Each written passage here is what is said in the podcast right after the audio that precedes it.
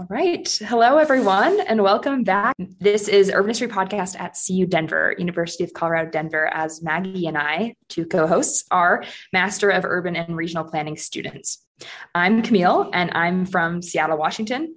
I've also spent some time living in Vancouver, London, and Sydney, just to give you some context of the urban environments that I've spent time in. And I'm Maggie. I'm a girl from the upper Midwest. So I lived in Sioux Falls, South Dakota before moving to Fargo, North Dakota. And Urban History is a podcast that we, Maggie and I actually did for a final project in our uh, urban history and theory class uh, last semester. And we just had a lot of fun with it. I think that kind of an outcome that we'd love with this podcast is just to discuss how the challenges and successes and patterns in our contemporary urban environment can really be linked and reflected in the urban environments of the past. Um, each week, we're going to use that as an opportunity for I think maybe biweekly at the moment to, as we get things started, meet with someone in the urban planning field, whether that's a professor, uh, another academic, a classmate, a community leader, or professional in the field to learn a little bit about a small slice of their research or passion. And then Maggie and I as co hosts, are going to bring to the table a piece of urban history that connects directly to their research and just have a conversation about it. So, we really hope that this can be a place for people in the urban planning field or just those that are interested to listen in and kind of have an interesting discussion about how we can always learn from our past and maybe learn a thing or two. So, Maggie, would you like to introduce our guest? Yeah, so welcome everyone, and also welcome today our guest, Professor of Urban and Regional Planning at the University of Colorado Denver. He's been recognized as the Chancellor's Urban Engaged Scholar, a Fulbright Scholar, and the foremost authority on Denver street taco recommendations. Please welcome Jeremy Németh. Thank you. How are you guys? Good. I mean, we should also mention that we were, this was Jeremy's class that we started this podcast in. So thanks for encouraging us I think you liked it. So yeah, just wanted to, yeah, not no, to speak for you. no, I'm really excited because um, I offer students, you know, they can do whatever kind of, um, you know, final project and, and they can do a, a, an essay, a paper, or be creative and do, you know, a video. And, um, and Camille, I think said that she and Maggie, that you, Camille, you said that you and Maggie wanted to do a podcast. Mm-hmm. So I was like, let's do it. And it was great. So I'm so happy to be on episode two of the podcast and uh, and talk about some stuff that I've been doing. Yeah, we're happy to have you here. Thank you, Jeremy.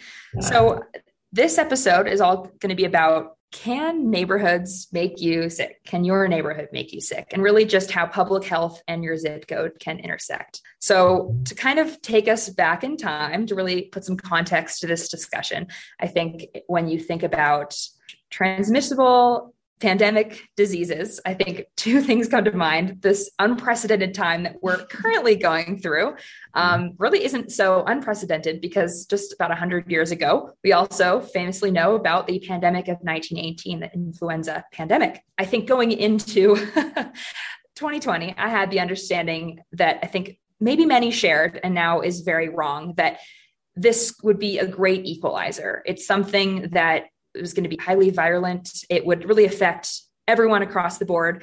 Um, but when we look at history of our urban environments and we look at how things have unfolded, that's very much not the case at all. The influenza pandemic and the current coronavirus pandemic are affecting people very differently depending on your socioeconomic status and really where you live. So I looked and found this really interesting piece of research. And Jeremy, I'm not sure if you've come across it. Um, there's so much out there, and that's why it's great to kind of discuss these things. But this is something that was put together by several academics across the country from different institutions. Um, it's titled Disparities in Influenza Mortality and Transmission Related to Socio-Demographic Factors Within Chicago in the Pandemic of 1918. And everything will be cited in the, the notes if anyone wants to take a look specifically. Um, but to kind of just talk about what these um, researchers have found is that when you look at Chicago and during the influenza outbreak of 1918, there was really a, a, very direct link to where you lived and how this pandemic affected you and, and death rates that they looked at. Um, so something that I found that they were looked at really quite a bit was literacy or illiteracy rate. They found that on average, influenza and pneumonia mortality increased 32% for every 10% increase in illiteracy rate. And they adjusted that for population density, homeownership, unemployment, and age. And something really interesting I found was that unemployment, that they, they noted that this really didn't connect very much with having a higher mortality rate. We think of unemployment as it's connected to poverty and low income status. But at the time, this meant that maybe people were less likely to come in contact with other people, or it maybe showed even a, a, high social status and that they just didn't even have to work. This research came out in 2016. And I think that we have an amazing opportunity here to talk to Jeremy, who has done some research on how our current pandemic has affected people differently in different neighborhoods. So I'd love to pass it over to you, Jeremy, to talk a little bit about the current times. But I think just to set the stage, history repeats itself. yeah, no, it sounds like it. I don't know that study, but I think that's um, it sounds very similar to some of the privileges we have of being able to work at home. I was just actually telling you, you know, a little bit before we started that um, I haven't been back in my office for the last two years. I've been teaching online and and um, and that's a luxury. You know, I, I, have lots of friends and family and just you know people that I know who are back in the office and and they're therefore you know coming into contact with people who who um, who may be contagious and and basically passing this along and putting themselves at risk. And i don't have to do that. I'm here at home. And um, and and that's again a privilege that i have that's based on my education that's based on my income that's based on all of those things. So so yeah i mean what what i started this project with was really looking at this idea that that place matters you know and uh, questioning like is where we live like how much does where we live actually affect not just our physical health but also our mental health. And um and and i think mental health is physical health and vice versa. And i've come to realize that over the last two years mm-hmm. you know with being separated from people and sort of that um, we do need those interactions with people. We do need healthy habits and things to um, to maintain our physical health. And so but yeah i started this. There's a study that was done several years ago and i think it's still being done at harvard university and some other universities are partnering with it it's a guy named Raj Chetty, C H E T T Y. So I can mm-hmm. give you the citation, but um, but his team has been really doing this this work around how you know zip code matters um, in his words more than your genetic code in mm-hmm. terms of life mm-hmm. expectancy. So it has nothing to do well has has much more to do with um, where we live, the pollutants that we come into contact with, the you know walkability and bikeability of our neighborhoods that all in, extends our life expectancy more than more than a whole host of other factors so uh, i don't know if you've seen this but in denver you could and about three miles away from each other there's these two neighborhoods one zip code is 80216 it's actually about a half a mile from where the two of you are sitting right now mm-hmm. um, and that's um, globeville elyria swansea neighborhood and the average life expectancy there is depends on what year you look at, but it's about 15 to 18 years less than in Washington Park, which is mm-hmm. three miles down the road. Um, controlling for all other factors, you know, controlling for race, controlling mm-hmm. for ethnicity, controlling for income, those sorts of things. So it's pretty significant. And, you know, when you look at that environment, you see, I mean, well, first of all, you smell a lot of that environment. You, you smell the factory pollutants and, and um, the off gassing of them the Platte River on certain days. exactly. Yep. Yep. Yeah. Um, you know, the, the the groundwater they've tested in that in that neighborhood, the soil, all of it's contaminated by these, you know, factories that continue to pollute the ground, continue to pollute the air, continue to pollute the water. So, so yeah. So that was sort of the premise of, okay, if this happens every day, and and you know this is in this world of environmental justice so i can talk about that in a little bit but you know if this is happening every day then how will it be magnified by a pandemic you know will, will people be um, even more affected if they live in certain neighborhoods than others. And i mean spoiler alert yes you can. You you are more much more affected um, if you live in neighborhoods that were the, what we really looked at was this historical kind of um, decline of neighborhoods or the sort of disinvestment in neighborhoods mm-hmm. and how that has been played how, how that's played out today. So so that was really the study that we did. Um, actually it's funny because i wrote a piece for our co-wrote an, uh, a piece in this kind of online magazine. Um, it's called the conversation. It's a really great mm-hmm. resource because it's uh, the conversation every day. There's probably eight to ten articles that come out usually from academics but also from practitioners and they're short. They're like, you know, a thousand words, um, if not, it, it, maybe even less. So I think they shoot for about 800 words. So, you know, a few pages takes you about 10 minutes to read. And it summarizes some pretty significant research. So you don't have to go into the journals and it's all free. And uh, it's a really great, it was a great experience to write this article up. And so I worked with folks at Denver Health and and did this big study of how um, historical practices of redlining, which again I can explain. I'll be quiet and let you all talk.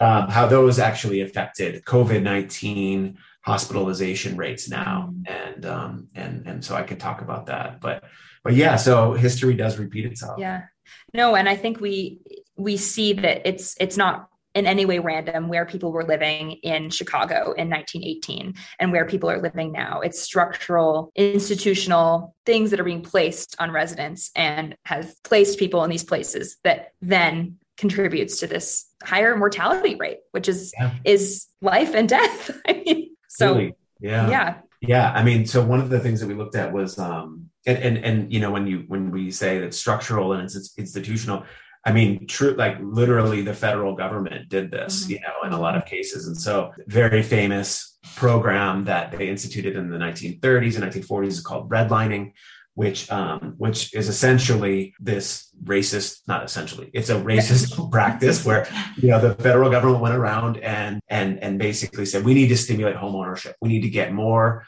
people buying homes. It's basically a stimulus plan. You know, mm-hmm. um, construction industry will increase. People coming back from the war and uh, so this is sort of like mid 1940s and they were you know trying to stimulate the economy and they and and so banks were like okay cool we can do this and we'll give mortgages to people but you need to have our back. And this is scary for us to have you know 50,000 new mortgages every year or whatever it is that we need to now create you know and basically take that hit. And they said so federal government you need to help us out. And they said okay what we'll do is we'll institute this program where we will determine which neighborhoods are the safest to to actually give mortgages out you know mortgage is the loan you know so um so it's like okay these are good places you know where where and and the federal government said we'll insure those mortgages. If anything goes wrong if someone doesn't pay don't worry banks we got your back. Like we will we will get you back.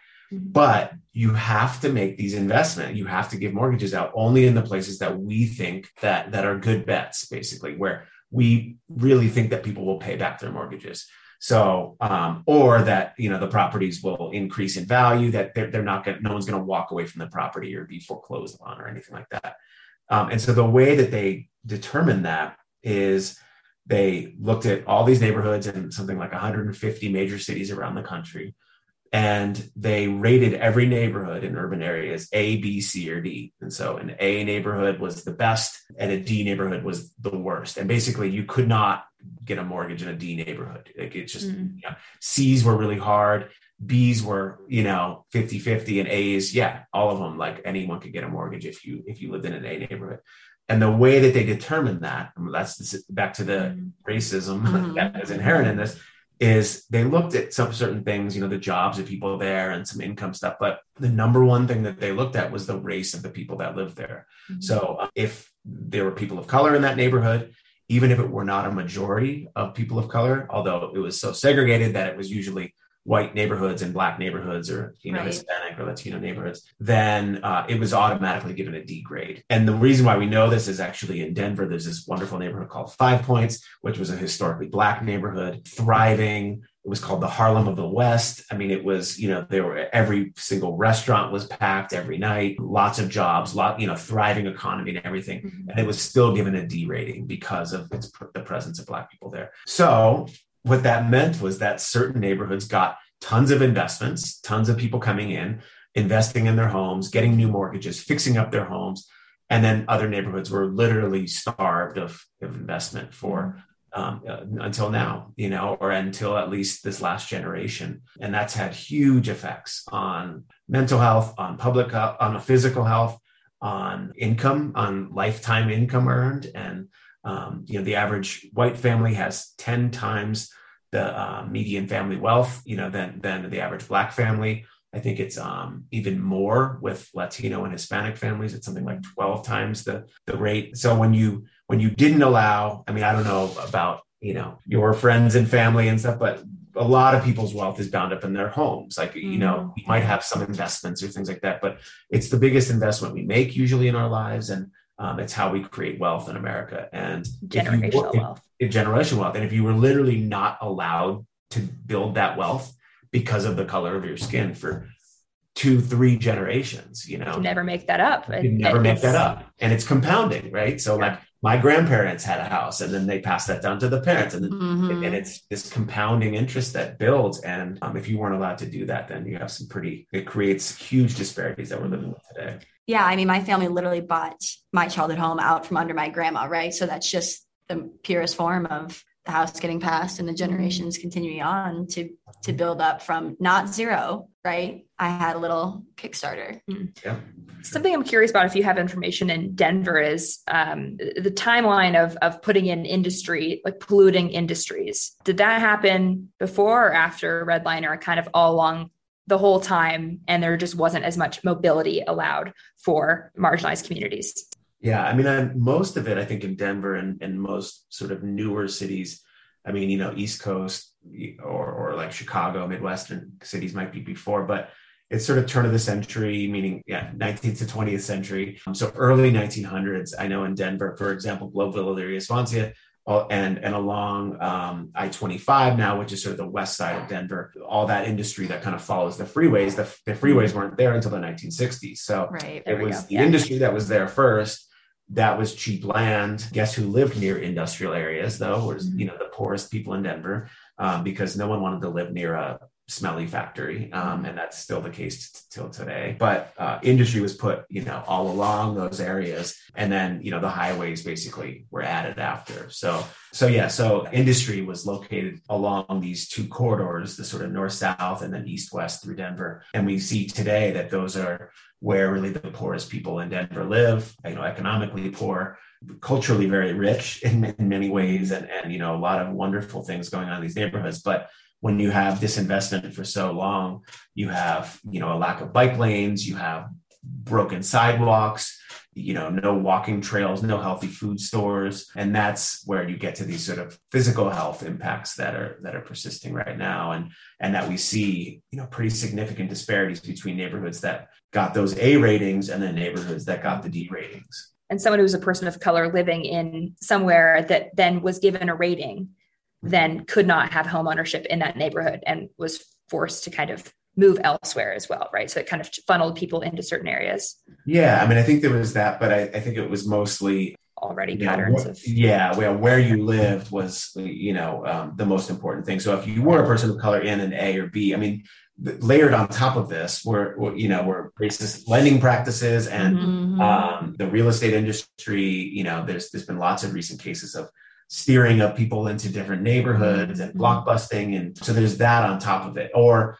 the covenants in a lot of homes. I, I met with a friend who works at the Colorado History Museum, and he said he found his original the lease for the house, and it basically mm. said, you know, that this had to make had to be sold to another Caucasian owner. So that was legal until you know the Fair Housing Act. So um, which is sort of the mid 20th century. Before that, you could you could do that, you know. So I mean, it's put, put a lot of people at a significant disadvantage. That again, history is playing out right now. You know, this is not to, it may have been in the past, but it's absolutely just as powerful of an effect right now. Yeah. And I think something that really jumped out to me from your article is that, you know, growing up in these less dense, less crowded communities, right? For me, it's Midwest. The stigma is that if I move to a city in general, there's air pollution, there's smog, whatever. But but that's not really the reality. Denver's air quality might not be the best in the nation. But the reality of it is that the zoning laws in place at the time of development actually led to these, um,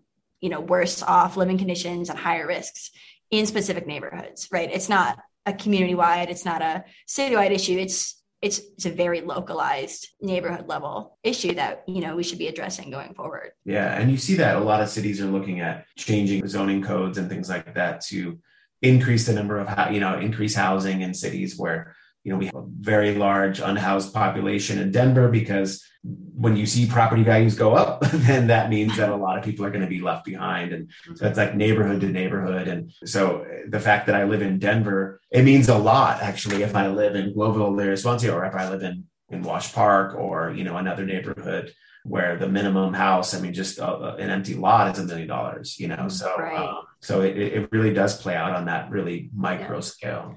I think a preconceived notion is that just like COVID 19 is something that is so is spread so easily, pollution is something that would spread over a large area. But mm-hmm. I think that's a misconception. It, things become really heavily localized and your closeness to certain things or the life that you have to live, putting you in contact with certain people is more of a determinant. Things don't just spread evenly. Mm-hmm. And I think that's something that this last year, a couple of years have taught me. Yeah, totally. I mean, one of the, so the, the article that we're writing up, and again, you know, um, it, it's not out yet, but um, but the biggest finding that we have is actually spoiler alert uh, yeah, is uh, the level of PM 2.5, which is basically uh, pollutants that are less than 2.5 micrograms, mm-hmm. so tiny, tiny little things. A lot of it's diesel borne, you know, like but from cars and stuff, mm-hmm. um, but a lot of it's also from factories. That's the strongest factor when controlling for everything, when controlling for BMI and hypertension and lung disease, pre-existing all these all these comorbidities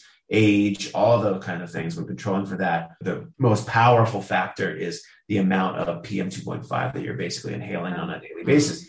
It's and basically so, invisible, just like yeah, COVID 19 is. Exactly. And so it's, you know, near factories, mm-hmm. near highways, once again, those places that were given those D ratings. And, right. and, and so I think, again, layered on top of that, all these unhealthy land uses that aren't just polluting things, but are, are making it more difficult to get out and get exercise because like, why am I going to walk next to a chain link, you know, barbed wire fence with like broken sidewalks? Whereas right. I can, you know, walk out of my door and there's a beautiful parkway that I can go for a jog on with the other thousand joggers, you know? So, you know, it's pretty clear when you walk around some of these neighborhoods that they've just, again, been starved of investment and, and only recently and in the form of gentrification usually are is there any investment that's going in? It's not really helping the people who are living there necessarily. It's trying to attract new people to those places. Well and i think that's the beautiful or maybe if we can say uplifting thing about the research you've been doing and just the direction this field is moving in you know going forward is really recognizing the connection between place and the world we design and how that is impacting mental and physical health so clearly right? So i think the convergence of those fields and how that plays out in real time going forward. Like, you know, maybe for once history won't repeat itself. Maybe we right. can get ahead of that. That's so true. So I'm working on this on this stuff with folks at Denver Health, at CU Anschutz, at the medical school. They are very, very interested in the role of neighborhoods and the built environment. And I'm very interested in the public health side of things, you know, how this is actually affecting people's health. And so, I mean, we were approached to do this work, you know, so it was mm-hmm it just shows that I think the medical field is also understanding that all of these things that we hear about that you wouldn't attach gentrification or redlining or whatever to the a number of you know hospitalization and mortality from a from an infectious disease necessarily but we're showing that there's significant things we can do you know and so it's very it's sad to see that there's all these things that actually affect people's lives but it's also right. it's also promising because there's a target now you know now we can say okay these are the places that are the most susceptible to having residents who are going to get sick, who are going to get sicker, like unnaturally sicker than they should mm-hmm. if they lived in another place. Even if they work in a essential services, even if they take transit, all of those things we we control for all of that. And still, if you live in these certain places, so what do we do? You know, so now we can actually say, all right, this is where our limited investment you know, we have a million dollars. Okay, hopefully we have more, but like, we have a million dollars to spend as a city. Like, where do we where do we put it? You know, yeah. Well, I can tell you, here's the places on the map that you know, if we want to make sure that this doesn't play out the same way again in five years, let alone in a, another hundred years, then I was going to say um, 2120. Let's circle back to this topic. Yeah. Yeah. right back around. We'll be, yeah. we'll be doing another podcast.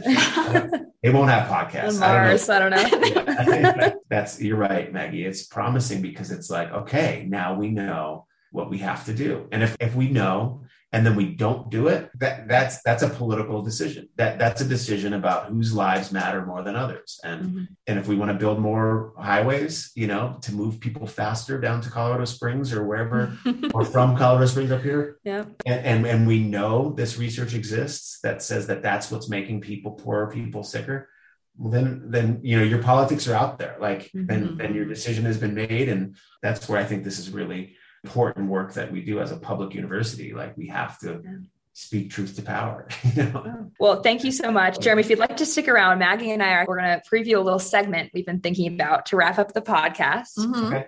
We call it "Can somebody ask a blank?" So, Maggie, why don't you why don't you show an example of this?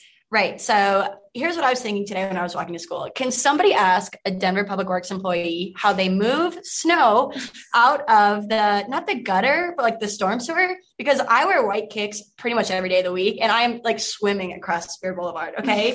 it's winter. My Converse are cloth. I can't keep doing it. So someone call it a favor. Yes. Can someone ask a Denver Public Works employee how do we clear the drainage system? Thank you. Appreciate it. Planners are connected. Uh, please call in, write in, let us know, talk to someone. I've been wondering the same thing. There's really a lack of, I grew up in Seattle, famously rainy city, I would say. There's sewers all over the place. There, I went for a walk around Congress Park and I walked four miles and I saw about two sewers, drainage sewers or you know uh, holes for water to go through and it was all pooling up everywhere so can somebody ask a denver public works employee employee let Thank a girl you. know all right um, jeremy do you know the answer or I don't, but I know exactly what you're talking about. It seems like they're really good at plowing the street into the places where we walk and bike. And uh, what does that yeah. say? What does that say? Connects yeah. back. If you're hearing this, Denver, thank you. We appreciate your work. just help pedestrians more.